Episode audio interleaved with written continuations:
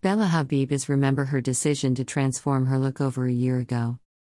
In a recent interview with Vogue, published March 15, the 25 year old model addressed specific rumors surrounding the cosmetic surgery she's had done for the first time, with Bella revealing that she got a nose job when she was 14 years old.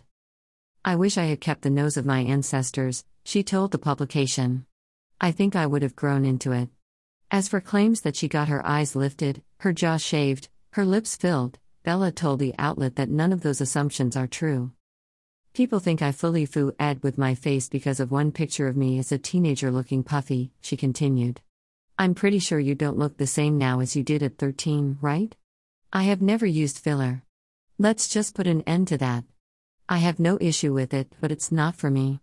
Whoever thinks I've gotten my eyes lifted or whatever it's called, it's face tape.